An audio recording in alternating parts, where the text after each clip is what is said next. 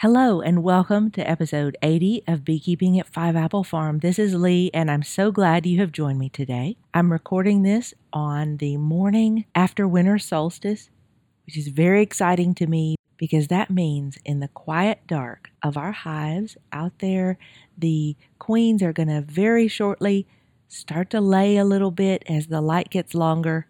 I always just feel this huge sense of relief when we've made it to this side.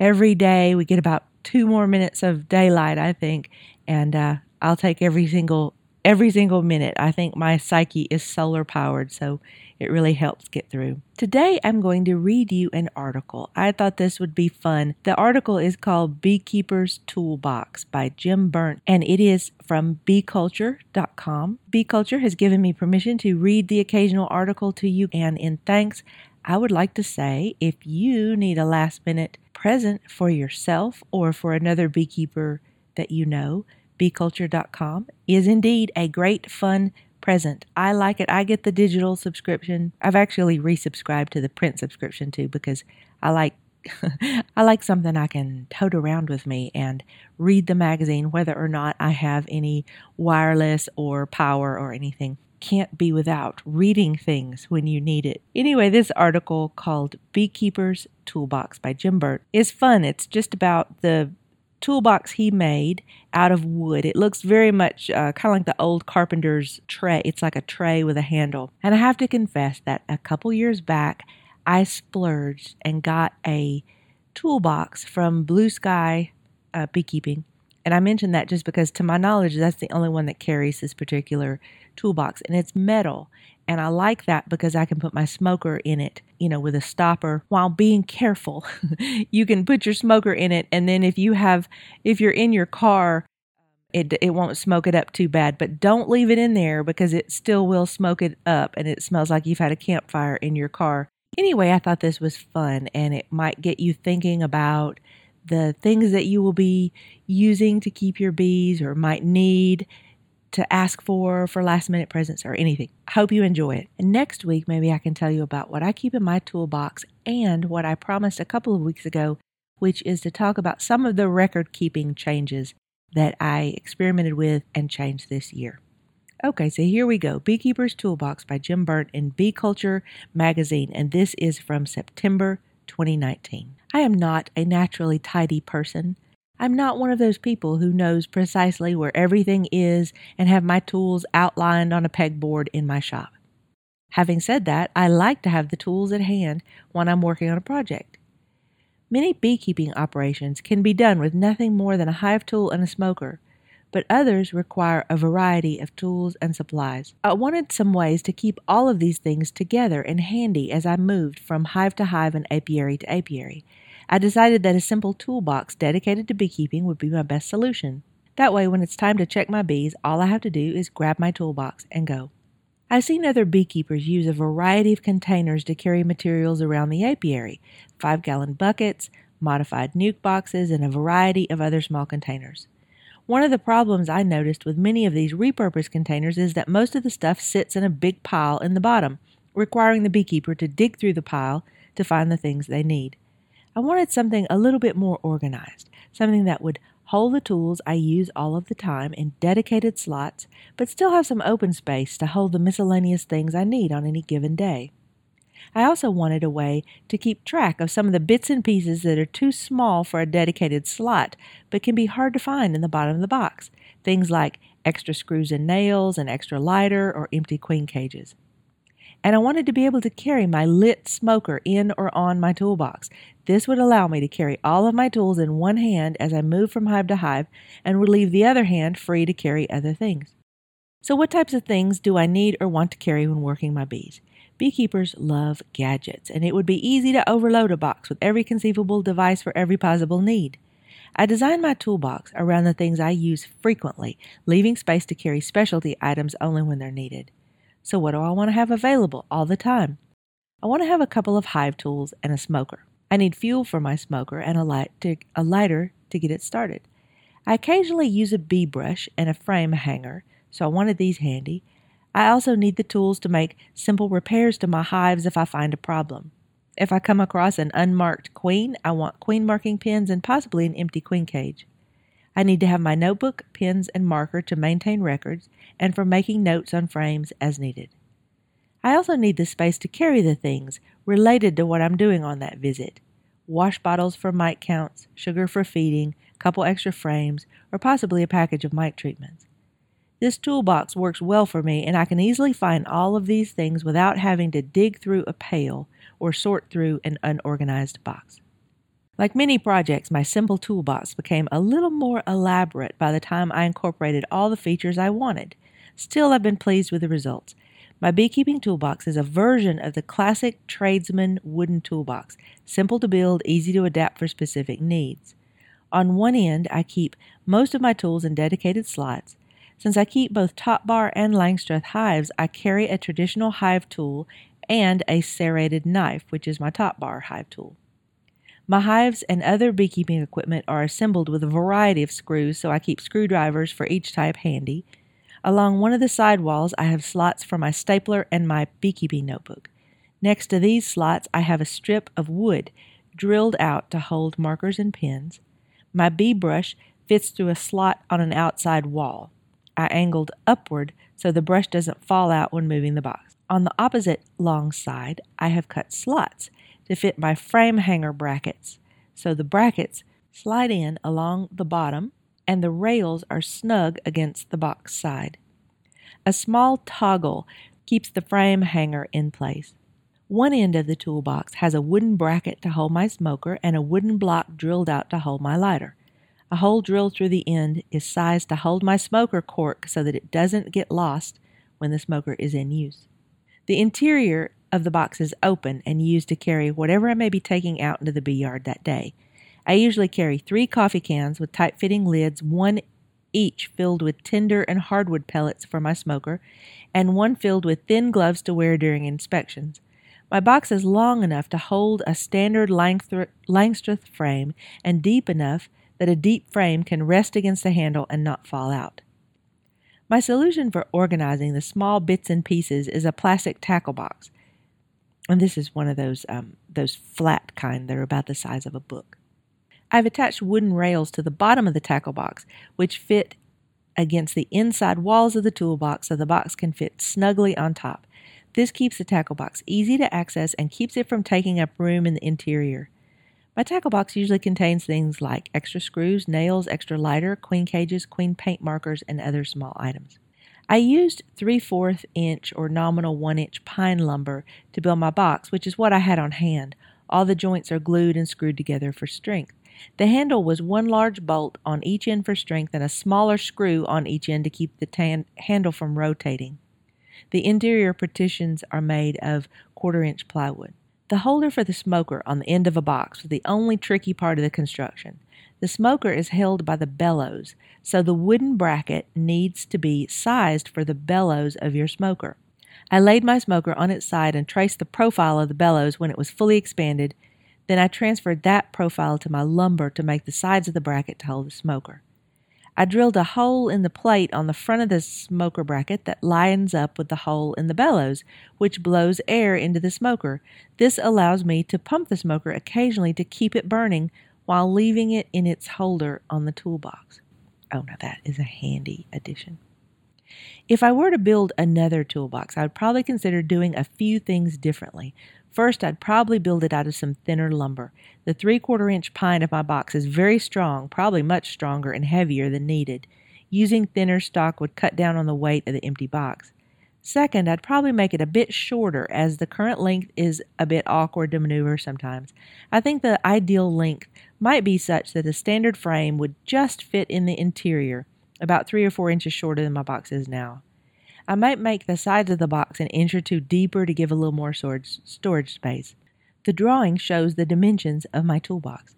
I provided these dimensions for reference only, as one of the great advantages of this design is that it's adaptable to the size the user needs.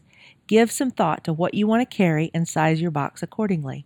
I use simple butt joints for my toolbox, but if you wanted to make it stronger and more impressive joint, you could use a box joint or dovetails. In the same way, I used inexpensive pine lumber and painted the finished box you could use some nice hardwood and stain your box if you prefer something a bit showier. And so that's all of the article. It's in the September 2019 issue of Bee Culture. And there are all kinds of great photos and the drawing of the dimensions of his box. And there's some nice there's some nice little details. The box I have that's metal um, is also very heavy, and I don't. And that's one thing that I, I do wish for a lighter box because uh, it's heavy if you have to carry it any distance.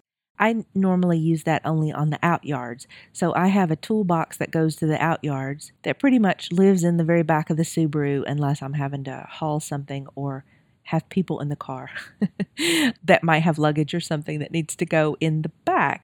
Otherwise, the back hatch of the Subaru is usually full of all kinds of, of bee stuff, and it, it has that wonderful pull cover that I can that I can cover it up. uh, if it doesn't, if the bee boxes don't go above the level of the seat. But I do wish, like he does, that mine was lighter. And I also wish that it was shorter. And the reason is that on the days that I have been moving like a bunch of bee equipment or even actual hives in the back hatch of the Subaru, then I set my toolbox in the front seat if I have run out of room in the back seat because I've got boxes in there. Even with the seat slide all the way back, the box will not fit in the seat lengthwise, like so that one end is against the seat and one end is against the dashboard. It will not fit that way. You have to turn it sideways, and then the seat is not quite wide enough to to hold the same thing. So it's it's awkward that way. And so shorter would be better. The metal one I have it is built to hold a frame inside. And in hindsight, I just don't know if that's really needed because I mean, usually if you're taking frames, it's just as easy to, you know, stick a few frames in a five gallon bucket. So now you've got two, two toolboxes. Anyway, my toolbox only goes to the out yards and it's got everything. It's got its own smoker, its own um, hive tools, its own everything in there, which is nice because even if it's just sitting in the garage, I can stick it in the car if I'm about to go uh, work on bees. And then in my home yard, since the yard is quite a ways from the bee shop, I have a bucket out there. It is not glorious. It's one of those heavy duty Rubbermaid buckets with a real tight fitting lid that people use for storage. I've got everything I need in there, and it does create the effect that he describes of everything can get into a pile in the bottom if I'm not careful. And so I'm just like out there digging around in the box. It's not very elegant, um, but it does work.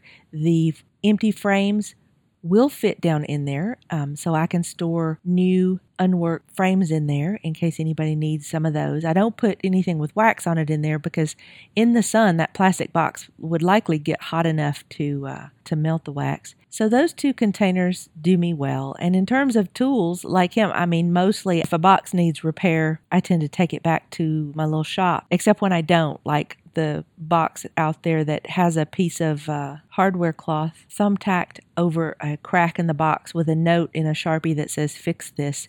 And i think it's been there for about two years now. The bees have totally propolized that crack, which I think it was a knot in the wood that fell out. So that, but they've totally propolized it closed on the inside, and I've protected it on the outside with the bee hardware cloth and thumbtacks. And so now it's just funny to me every time I see that fix this with an arrow, and it's still there. So I, I don't tend to carry screwdrivers. I just carry a couple of hive tools. And hive tools are the opposite of rabbits because if you only have one, it's going to disappear. And if you have two, then you might be able to find one. And they, they do show up eventually, but I've taken to tying a little strip of really brightly colored uh, flagging tape around mine. So because mine are silver, and when I, if I lay them down on the lids, then they kind of blend in, or if they fall into the grass, they kind of blend in. So that little bright pink flagging tape has saved me many a hive tool. And then I just replace it if I break it or melt it off of there or anything. The notebooks, I'm going to talk to you about that next time because I've actually changed from a notebook to my phone. Now, his little tackle box, that's pretty cool. My version of that is various Tupperware containers from the thrift store with things in them. And also, I will say, I don't know if you've had Talenti ice cream. I don't own stock in Talenti ice cream. so don't worry, this is not a promotion, but they Talenti ice cream comes in these little clear, I guess it's a pint size jar. It's a clear plastic jar that's a pint with a wide top and it, it they are so handy. I whenever back when I used to get to visit people's houses, and if we were serving Talenti ice cream, I'd always be like, Do you want that jar when we're done?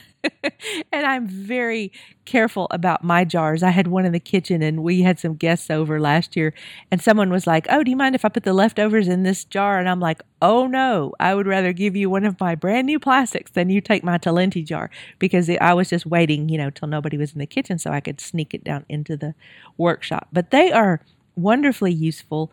Um, they can roll around down in the box without any harm. And I keep the um, latex gloves in there in the event the bees are in a bad mood. Um, when latex gloves got, or I should say they're non latex, they're the nitrile gloves. When they got scarce early this year, I started hoarding them. I, I wouldn't use my box for anything because I didn't know when I'd be able to get them again. And I worked bees all year with no gloves for the first time. I, I mean, I just have never done that before. And even though I had to wash my hands more, you know, between hives and uh, when you get the propolis all over your hands, it was really fun uh, to make that transition all these years in to, to being glove free, unless the bees are in a really bad mood.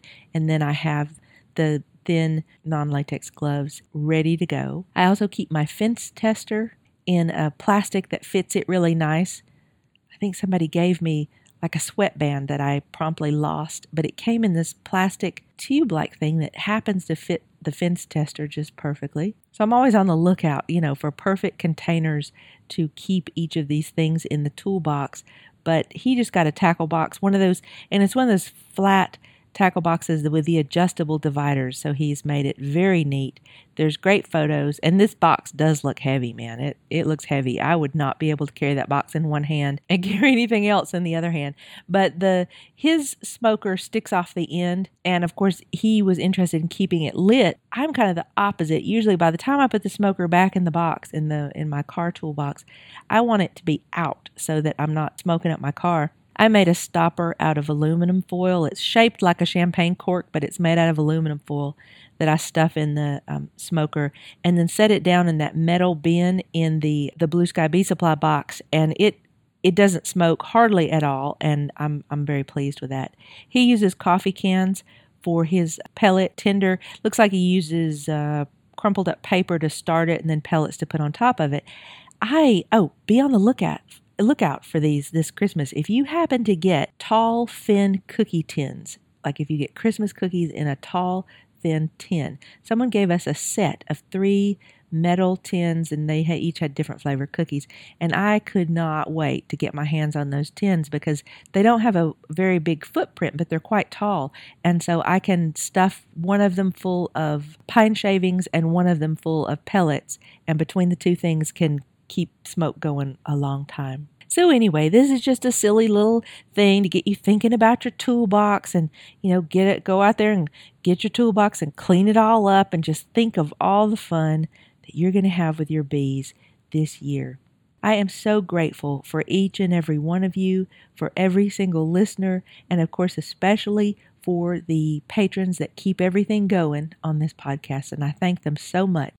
This is episode 80, and just this week, I rolled over to 80 patrons. That was that was fun. The podcast gets over a thousand listens um, pretty much every episode, and some of them are uh, twice that. Some of the popular ones are twice that. Of a thousand people, if you get 80 to support you on Patreon, in my opinion, you're doing you're doing good, and they're keeping the lights on and keeping the recorder going. So I'm full of gratitude for you. I'm really appreciative that there are over a thousand beekeepers out there in this country and other countries who are listening regularly because they want to know more about their bees and they want to learn and they want to learn new things.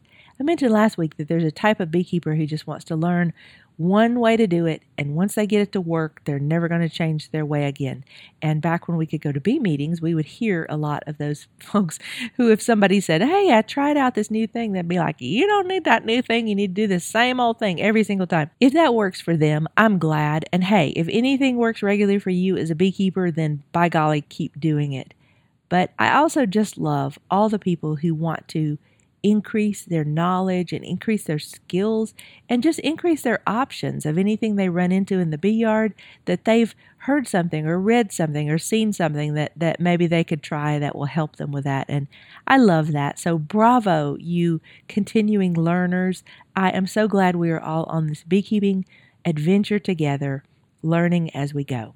So I'll wrap this up here. Um, I don't, I, I might get another one out before the new year. I'm not sure if I'll make it to that, but I wish you each the best possible kind of holiday you can have in 2020. And by all means, please be safe. Please be careful. Follow all the rules just this one holiday. And if we do that, then there'll just be so many more of us who get to have the next holiday. Wishing you all well. Take care. Talk to you soon.